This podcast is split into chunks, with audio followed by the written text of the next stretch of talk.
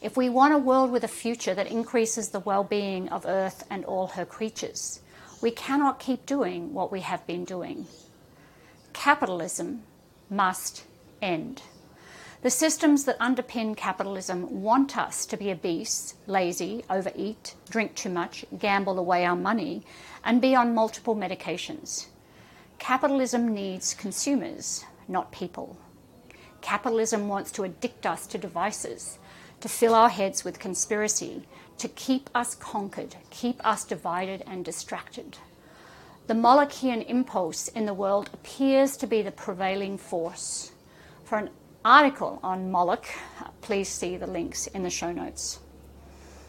However, my mentor, Buckminster Fuller, demonstrated mathematically that the forces of syntropy are more significant than the forces of entropy. We can choose. The two overarching pathways are either to do nothing, in which case humans and much of life will be savagely reduced, if not eliminated. Nature will then handle the rest, rebalancing and restoring itself, possibly without us.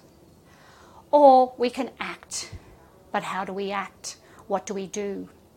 The time has passed for rearranging deck chairs on our Earth Titanic. The iceberg has been hit, or indeed in this case, is melting. Action must be comprehensively considered. We must know the system we seek to change not superficially. We must know its source idea and pattern integrity, and the actual purpose of those who steward it, not their stated purpose. The time is past to be sweet do gooders. It is time to confront head on what we have agreed to, often through ignorance.